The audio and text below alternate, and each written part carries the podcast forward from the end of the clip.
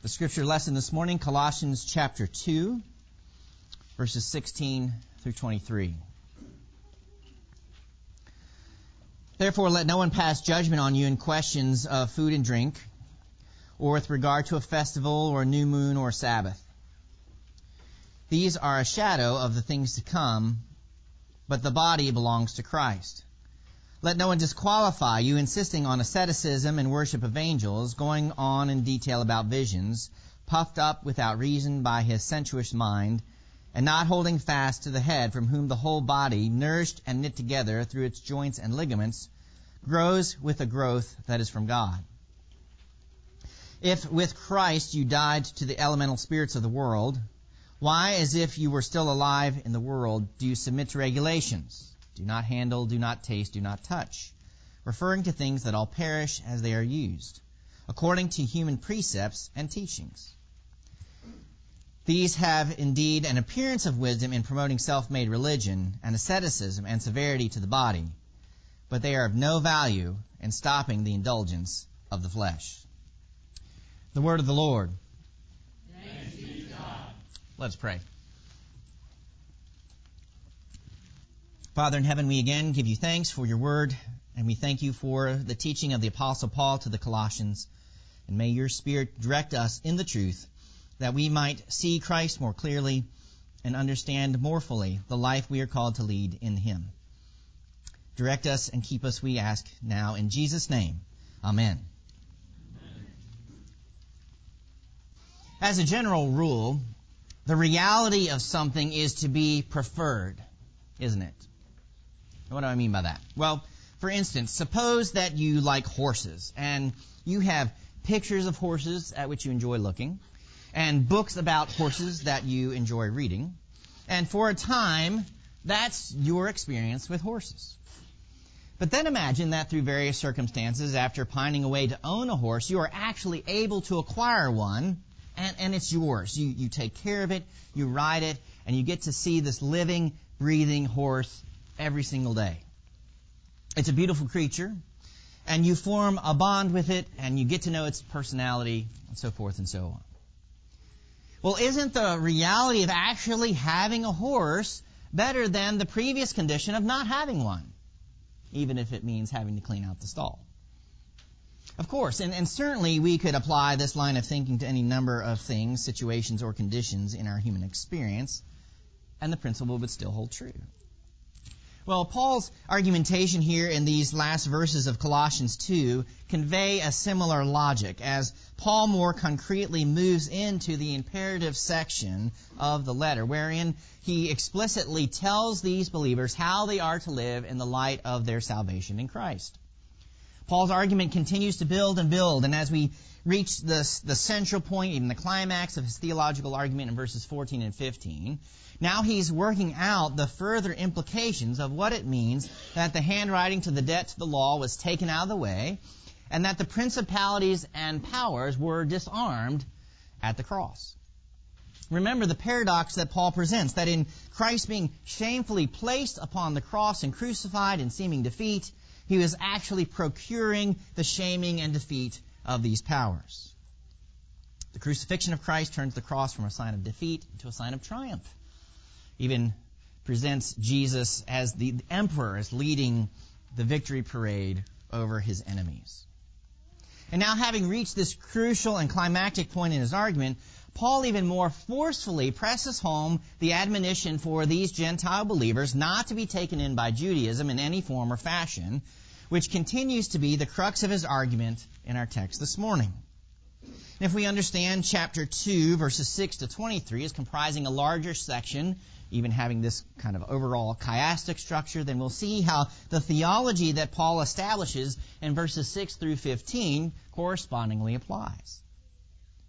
Also, while we might think or hope that Paul's language would get simpler at this point, uh, these verses actually contain some of the trickiest phrasing in the letter. We'll consider some of that a little bit, but I don't intend to get too far into the weeds, given the overall force of Paul's admonition remains clear. And to be sure, what Paul has to say to this small town church and the warnings that he give, gives applies to our situation and circumstances as well, so that we might grow and mature and more capably pursue the life into which we've been redeemed. So Paul gives the first of two significant commands where he writes in verse 16, Therefore let no one judge you in food and in drink, or in feast, or new moon, or Sabbath. The fact that Judaism is in view as the possible threat to the Colossian Christians comes more clearly into the view in, in this list that Paul gives. The, the Jews, particularly those of the diaspora, those who were spread out through the Roman Empire, were distinguished from their Gentile neighbors by what they would and wouldn't eat or drink. Of course, in keeping the Old Covenant calendar, they had certain feast days or festivals that would have been different from the pagans. Still more, the mention of new moon marks the first of each month and the lunar calendar by which Israel was governed. Recall that the Old Covenant takes place at night. Paul's mention of Sabbath kind of seals the deal that the five characteristics here are distinctly Jewish in nature. And Paul's command is clear. Don't let anyone judge you. Don't let anyone pronounce an opinion regarding right or wrong when it comes to these things. And be sure to appreciate the force with which Paul is speaking here. This isn't just a suggestion. This isn't just friendly advice. No, this is an apostolic order. Paul then proceeds to back up his command with what he goes on to say in verse 17, where he starts to give his reasoning. Which a shadow it is of things being destined, moreover, the body of Christ. Now let's pause for a moment and develop a theology of shadows, if you will we might be inclined to think of shadows as something bad, of some evil person hiding in the shadows or something like that. And there are plenty of examples of such imagery. But that's not how Paul's using it here. You know, what does a shadow necessarily entail? What's needed to make a shadow? The object that causes the shadow and a source of light. For example, if on one of these hot days you're outside for a while you want to cool off uh, and get out of the heat a bit, you might go into the shade under a tree. What's the shade but the shadow of the tree? And what creates the shade? The tree blocking the direct sunlight from which you're seeking relief. Even when you look down on the ground, what do you see? Perhaps an outline of the tree, the branches and the leaves. We might even say that the shadow is a reflection of the reality of the tree after a fashion. But of course, the shadow isn't the tree itself. And that's essentially the perspective we need to keep in mind here with what Paul's saying. These are things, these things are shadows, and they serve their purpose, but you, you don't choose the shadows over the reality. A similar line of argument employing similar language and imagery is found in the book of Hebrews. In chapter 8, in extolling Jesus' position as the high priest, the writer then states, Now if he were on earth, he would not be a priest at all, since there are priests who offer gifts according to the law. They serve a copy and shadow of the heavenly things. For when Moses was about to erect the tent, he was instructed by God, saying, See that you make everything according to the pattern that was shown you on the mountain. And then he goes on to elaborate the more excellent ministry of Christ and the new covenant that has come in him, and that the first covenant is growing old and obsolete and would soon vanish away. Why is that going to happen? Well, you know the answer. The destruction of the temple in Jerusalem in AD 70 would act as the final nail in the coffin of the Old Covenant. Similarly, Hebrews chapter 10 begins. For since the law has but a shadow of the good things to come instead of the true form of these realities, it can never, by the same sacrifices that are continually offered every year, make perfect those who draw near. Again, shadows serve their purpose, and it's a good one for a time, but when the reality comes, the shadows are no longer necessary. And so Paul is making the case to the Colossians. All of the rules and regulations and times associated with the Old Covenant and its calendar are basically obsolete. They're passe. Granted, they'll continue for another decade or so, but the fullness has come, the body of Christ. That's a literal rendering of the text. Now, the translations and scholars tend toward rendering this phrase the substances of Christ, and it's understandable to a degree, but it isn't consistent with how Paul uses the word throughout the letter. Here in verse 17 is the fifth time he's used the word body. And he'll use it three more times, with the sixth being just two verses later in verse 19. In all of these uses, Paul's, Paul clearly means body, and the translations render it that way. So it seems to be the better, the better part of wisdom to render the term in consistent fashion here. Granted, what Paul says can be challenging to navigate and might leave us wondering to which body of Christ he's referring, the physical body of Christ or the church. Know, in perusing various sources, I was relieved and thankful to find that John Calvin makes the same connection with the language uh, to the body, and he understands it to be Christ himself, and I think that's the best way to take it. He writes, For the substance of those things which the ceremonies anciently prefigured is now presented before our eyes in Christ, inasmuch as he contains in himself everything that they marked out as future. Hence, the man that calls back the ceremonies into use either buries the manifestation of Christ or robs Christ of his excellence and makes him in a manner void.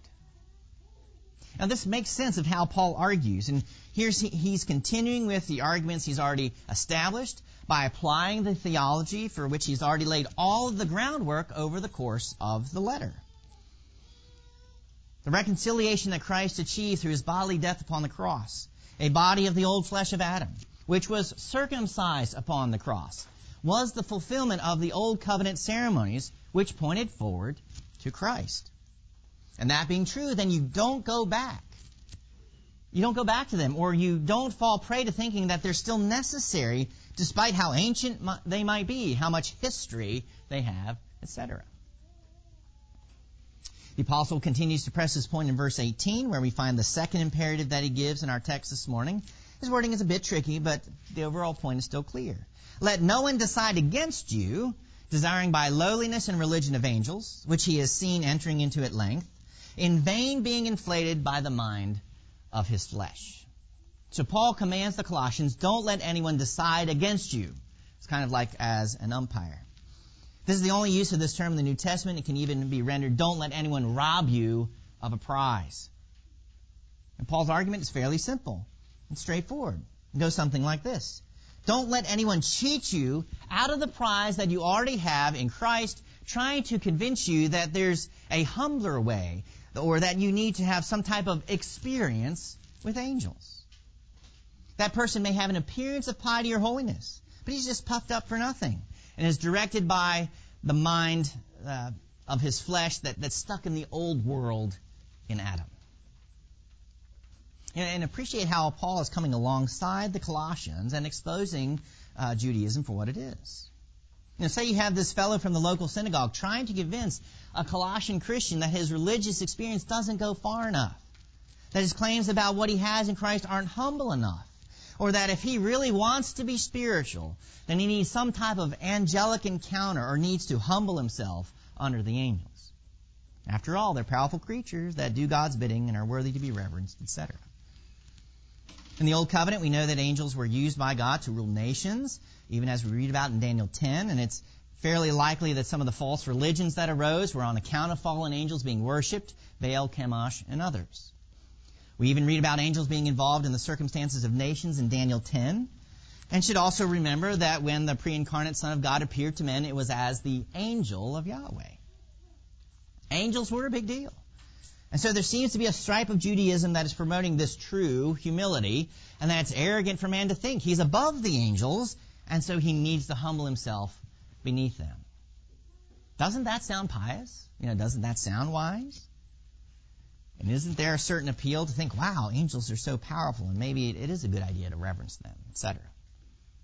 But Paul is adamant that all of this is for nothing that it doesn't serve any purpose and really is just a form of false humility. Why does Paul think that? Why does he say that? Because Christ has come. If you go and read the first two chapters of Hebrews sometime later today or this week, it'll be all that clear to you. But listen to just these couple of verses from Hebrews 1 as the writer describes Jesus. He is the radiance of the glory of God and the exact imprint of his nature, and he upholds the universe by the word of his power. After making purification for sins, he sat down at the right hand of the majesty on high, having become as much superior to angels as the name he has inherited is more excellent than theirs. Jesus is greater than the angels. And in Christ, mankind has been restored to his rightful position over the angels as the writer goes on to detail, is, is man is no longer subject to their tutelage. Angels were used as teachers, as tutors, even drill sergeants, we could say. God even gave his word through angels. But then when Jesus came and accomplished his work, that all shifted. After the ascension of Christ and Pentecost, who became the angels? Who became the messengers? Men. In addressing his letters to the seven churches in Revelation, when John says to the angel, he's referring to the pastors of the respective congregations. Now, this doesn't mean angels are completely retired, but there's been a significant shift in their duties, and their position over mankind is no longer in place. And why not?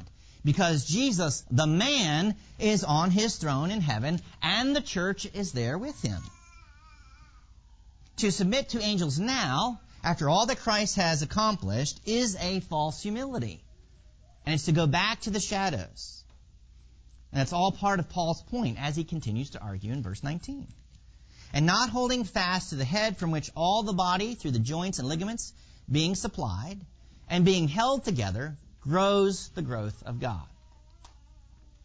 And don't stop taking hold of Christ, of clinging and hanging on to Him. If you let go of Him in order to grasp onto something else or someone else, then you're missing the point and you're not going to grow. Growth comes from the head. God grows you through the head, who is Jesus. Don't separate yourself from Him, and don't let anyone convince you that you need something in addition to Him.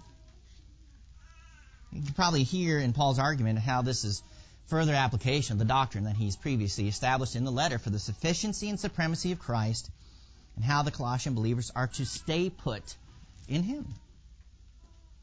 Here in verse 19, we, we should understand Paul referring to the body as the church, and then if we're detached from the head, well, we won't grow.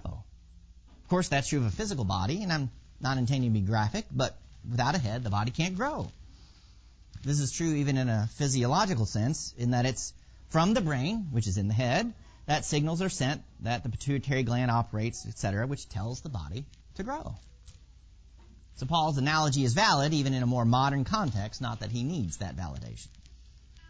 And the growth that comes from the head is the growth of God. It comes from God, has its origin in God the Father because it's connected to Christ. And surely we can also conclude that the growth comes through the Holy Spirit, the Lord and giver of life, whom has been given to the body, the church. Well, Paul doesn't take his foot off the gas pedal in verses 20 to 23, but punches it to further drive home the point. If you perish with Christ from the order of the world, the stoicheia, why, as those living in the world, do you submit to dogmas? Do not handle, do not taste, do not touch, which are all in decay for being used, according to the commandments and teachings of men, which is a word having wisdom and self-inspired piety and humility and severe discipline of the body, not in value to anyone for the satisfaction of the flesh. In verse 20, Paul comes back to the point he made in verses 8 to 14 and refers to the stoicheia, the order, the principles that govern the world before Christ. And it's interesting that Paul uses the word for world, cosmos, two times in verse 20. And it's important for us to understand what he means by it. There even seems to be a parallel, parallel idea in his thought through juxtaposition as he mentions death and life. The Colossian believers died. They perished with Christ, which again goes back to the previous section and all that Christ's death on the cross accomplished, and the union that the church has with Christ by virtue of baptism. But then Paul asks why they are living as though they still belong in the world governed by the stoicheia, these old, this old order. And understand what Paul means by world. The, the old world before Christ, the world of the old covenant, the world in Adam. The apostles saying they're dead to that old world and shouldn't live as if they weren't. And what does that entail? Submitting to the dogmas of men, the traditions of men that declare, do not handle, do not taste, do not touch. And what's Paul doing here? Well, he's quoting the law given in Leviticus 11, particularly relating to clean and unclean animals. Paul is addressing the Judaizers' application of the Old Covenant ceremonial law, which no longer has any bearing since Christ has not only come as the fulfillment of that law, but even more has definitely dealt with any and all uncleanness on the cross. Don't go back to that. It's just a shadow. The fullness has come. And Paul goes on to refer to these things as the commandments and teachings of men. Now, does this mean that we throw out all the Old Testament? Well, of course not. And what became Judaism doesn't directly correlate to Old Testament faith anyway, even as we've noted in weeks past that Jesus himself combated the Jews regarding their human traditions, which they'd placed above God's Word. Well, Paul is doing the same. Judaism was a corruption of the Old Testament scriptures and therefore is man-made and to be completely ignored. But still more, we have to understand that the Mosaic law pointed forward to Christ, was fulfilled in Christ, and was put to death with Christ power it once had no longer applies. However, it was also resurrected with Christ and has been transformed and is a rule of life for us, but not unto bondage, but unto dominion. See, there's a sense that Israel was always limited, that the training wheels of the law only allowed them to go so far. But now in Christ, the training wheels are gone, and the church goes farther in Christ than Israel ever could. If what Paul has already said weren't enough, he goes on in verse 23 to say that these things may look like wisdom, being super humble and and various forms of asceticism, of going to physical extremes with the body, thinking it will make you more holy. But they're not. They're perishing and actually don't accomplish what is claimed, but the very opposite. You know, Paul's tone throughout has a deep note of irony, and he hits the punchline here. Those who are supposedly against the body, against the flesh, only end up satisfying or indulging it in another fashion. And maybe this can go without saying, but clearly Paul isn't promoting a form of Gnosticism here, which is sometime how um, he's read, particularly with what he goes on to say in chapter 3. But that's not the case. Paul isn't anti living in this world. Rather, he's anti living in this world as if Judaism was the secret sauce to it. And understand this key point, which may be stating the obvious again, but Paul grounds his critique in Christology. He grounds his critique in the person and work of Jesus Christ. There's no need for Christians to treat their bodies severely because of their connection to the circumcision of Christ, which you'll recall is Paul's way of referring to the death of Christ. The flesh was dealt with there. There's nothing that can be done in addition to what Christ accomplished to defeat sin. You don't need Christ plus something else. You don't need Christ plus a hair shirt. You don't need Christ plus fasting six days a week. You don't need Christ plus only eating water and bread or sitting on top of a tall, skinny tower for weeks and months on end, or whatever forms asceticism has taken over the centuries. Now, of course, Paul isn't promoting a free for all, even as he'll go on to instruct in chapter 3. But when the reality has come, when you have the fullness, you don't leave that to go back to the things that are shadows. No, you reject them. Well, we're not facing the threat of Judaism in our own circumstances. But what are some of the ways that Paul's teaching still applies to us as a church today? Well, in the first place, consider the importance of being connected to the head, to Christ, in order for you to grow and mature. And to be connected to the head means to be part of the body, which means that you're connected to other believers. As one writer exhorts, the New Testament also affirms that our experience of God and salvation does not reach us independently from the church. We cannot grow on our own without Christ. We cannot grow on our own without other Christians.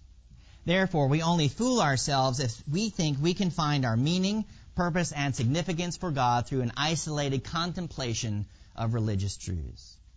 That comes only in a community of believers bound to Christ and to one another. If you keep yourself apart from Christ and His community, you're guaranteeing your spiritual malnourishment, that you won't grow and mature. Here is, is where the means of grace are given. Here is where you're chiefly fed. And unnecessarily absenting yourself is to engage in a form of asceticism that the Apostle Paul would resoundingly condemn. Second, we should readily reject and oppose any teaching or philosophy that takes away from Christ, that diminishes what he accomplished, that portrays him as deficient in some form or fashion. And this can manifest, manifest itself in a variety of ways, but Let's return for a moment to Paul's referencing a religion of angels and see how might that further apply, how that might further apply to us. Of course, there's some fascination with angels in our day and age, and There have been and are plenty of TV shows and movies that produce an angelology. That's a far cry from how angels are portrayed in the scriptures. But understand that angels were set in place by God to govern the world, and it's not hard to imagine a certain fascination with these heavenly beings. But following Paul's logic and what he's taught so far in his letter, what's the circumstance of the world order now? Jesus is in charge, and that's far better. And because Jesus is in charge and we're seated with Jesus, then that means that we're over the angels, that we're in a higher position. And so to seek to submit to them again, which might be couched in pious sounding terms of false humility, would be a demotion. But more importantly, it detracts from what Christ accomplished in establishing mankind back to his position of taking dominion over the world. Adam gave up his position to angels when he succumbed to Satan's temptation. Jesus has regained that position, and it's for us to recognize this reality and fact and never go back to the bad dogma of such thinking. Furthermore, and related to this, we should reject any form of teaching or tradition that places something in the way between Christ and the believer. What do I mean? Well, consider again how this religion of angels, this worship of angels, could be portrayed. Don't you want to have contact with these powerful heavenly beings? Might it not be advantageous to have their ear and see what they might accomplish for us? Or again, under the guise of a false humility, doesn't it sound kind of arrogant that you can go straight to God? And besides, what could it hurt to possibly have the angels helping you? What's going on with that kind of thinking? Something is being placed in between the believer and Christ. How is that better? How is that advantageous? It's not. You know, according to the New Testament, you're as close to God as you can get because you're in Christ. Your experience of that will change in glory, no doubt, but by faith we know that we have full and immediate access to the throne of grace. And we don't want anything or anyone getting in the way. And here, as, as happy Protestants, is where we part ways with some of our brethren in other parts of the church who promote praying to various saints. I know they have their arguments for it, but in light of the teaching of the New Testament, it just doesn't seem to hold up. Why would you want anyone getting in the way between you and Christ? You have direct access to the King of Kings and Lord of Lords, the sovereign ruler of the cosmos, who is all powerful. So why waste your time going to someone under him? What's more, where is the biblical evidence that those who are in glory with Christ in heaven can even hear our prayers? Are they given powers that are somehow superhuman? You know, plenty of Roman Catholics pray to Mary and even think it's a more humble thing to do because Jesus is so busy and he's a king and ruler. And well, I can probably relate more to Mother Mary. She's more inviting. Mothers, let me ask you something. How many of your children can you listen to talking at the same time when they're clamoring for your attention? One, maybe two, because you have those mom superpowers. But get three or more talking at you at the same time, and it's impossible to follow them, to hear what they're saying, and you're ready to pull your hair out. So why are we to assume that somehow Mary has the ability to hear millions of prayers? It's illogical. Of course, we are connected to Mary and to all saints in heaven, but how are we connected? Through Christ. Jesus is the connecting point, and there isn't anyone or anything that should get in the way of that. Again, if you're in Christ, you're as close as you can get to the throne. Furthermore, the New Testament teaches us that uh, teaches us to bear one another's burdens. Nowhere are we instructed to enlist the help of dead people. And when things, or dead people, are in the way, it stunts your growth. It impedes it. And this ties into our final point for this morning. As Christians, as the church, what are we called to? World transformation, dominion. And guess what? That doesn't happen through ascetic practices, through rejecting the good things that God has given to us, of constantly being consumed with do not handle, do not taste, taste, or do not touch. No, dominion comes about by holding fast to Jesus. And this life of dominion is simply but profoundly demonstrated and strengthened when we do what? When we handle, when we taste, when we touch the bread and wine at the Lord's table. You know, the, the kingdom of God is pictured as a feast. Uh, that's a common image we find in Scripture. And we even get to drink wine with Jesus. How's that? Well, because we're in Him. We're mature in Him. You know, wine is for grown-ups. And we're grown up in Him. Therefore, we partake of wine, which He also uses to further mature us. And the wine and bread are symbols of dominion. And wherein G- the Jews were limited by their ABCs, their laws, we have free access to the world. Now, of course, we're not allowed to abuse that privilege, which Paul goes on to address in chapter 3 and following. But Peter's vision in Acts 10 teaches us that the world's been made clean. Christ accomplished that upon the cross. And so there aren't any foods that are off limits. And so in order to take dominion, Christ has given us full and free access to the world, to the cosmos that he's reconciled to himself. And that being true, then we must resoundingly reject the shadows. They serve their purpose, but the fullness and sufficiency has come in Christ. And we're called to a fullness of life in this world lived to his glory. Let us pray. Father in heaven, we give you great thanks for the great salvation that we have in Christ our Savior and King. We thank you for the position that you have given to us with him in heaven as seated in the heavenly places. And we thank you for the calling you have placed upon us, even as we follow after Christ, our, our, the author and perfecter of our faith who has gone before us. Indeed, may we do so seeking first your kingdom and its righteousness, and may we do so in seeking to take dominion and to enjoy your good gifts to us, and giving thanks for all things that you bring to us and for the world that you have made, and for the world that you are redeeming. Grant us a greater vision of faith for these things, and help us and strengthen us to these ends, we ask humbly in Jesus' name. Amen.